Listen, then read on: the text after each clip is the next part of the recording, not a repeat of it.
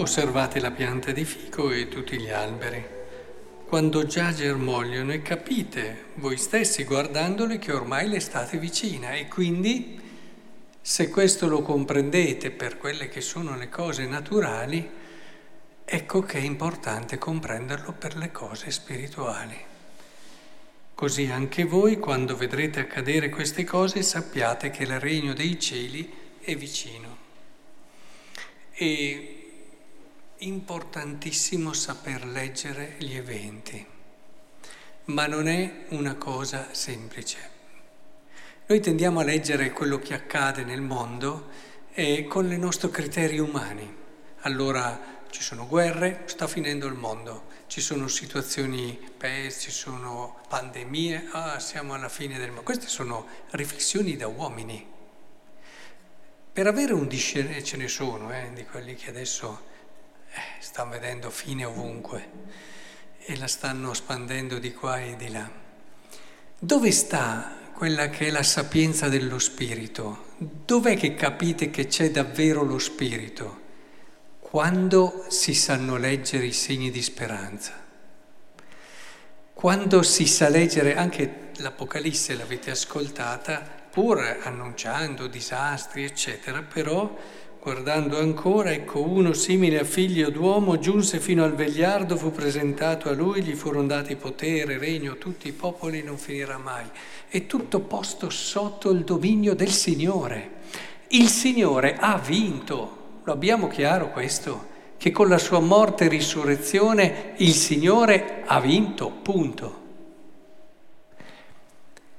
Come credenti dobbiamo avere ben chiara questa consapevolezza per non farci prendere da quello che succede a chi non crede o a chi ha una, crede, una fede molto superficiale. Eh, arriva un problema, ecco, ci disperiamo, arriva un'altra situazione, tutti lì, adesso c'è stato un altro problema, tutti parlano di questo problema.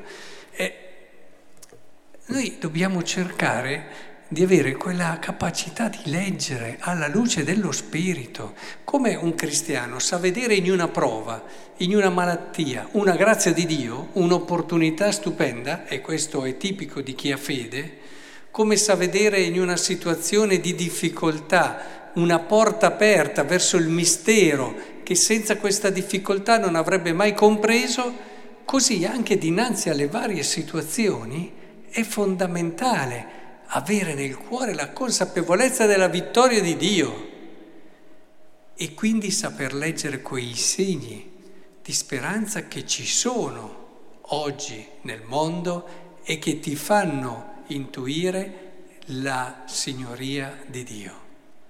Ecco il regno di Dio che viene.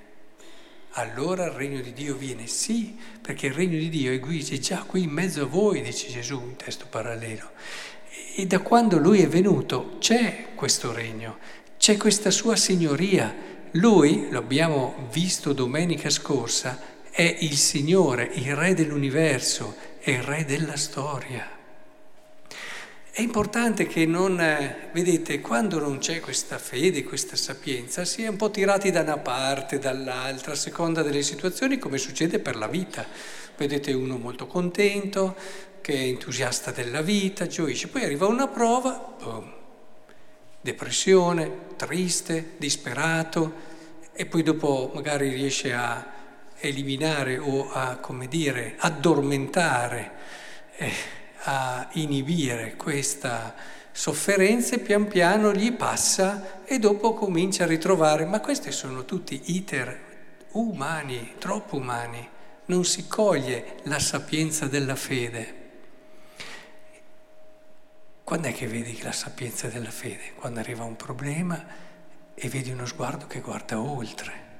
Quando arriva una difficoltà e pur soffrendo, perché a volte ci sono delle prove che fanno soffrire o te personalmente o perché le persone care stanno soffrendo, ma hai sempre quello sguardo che riesce a cogliere lì la signoria di Dio, il suo regno, la sua presenza.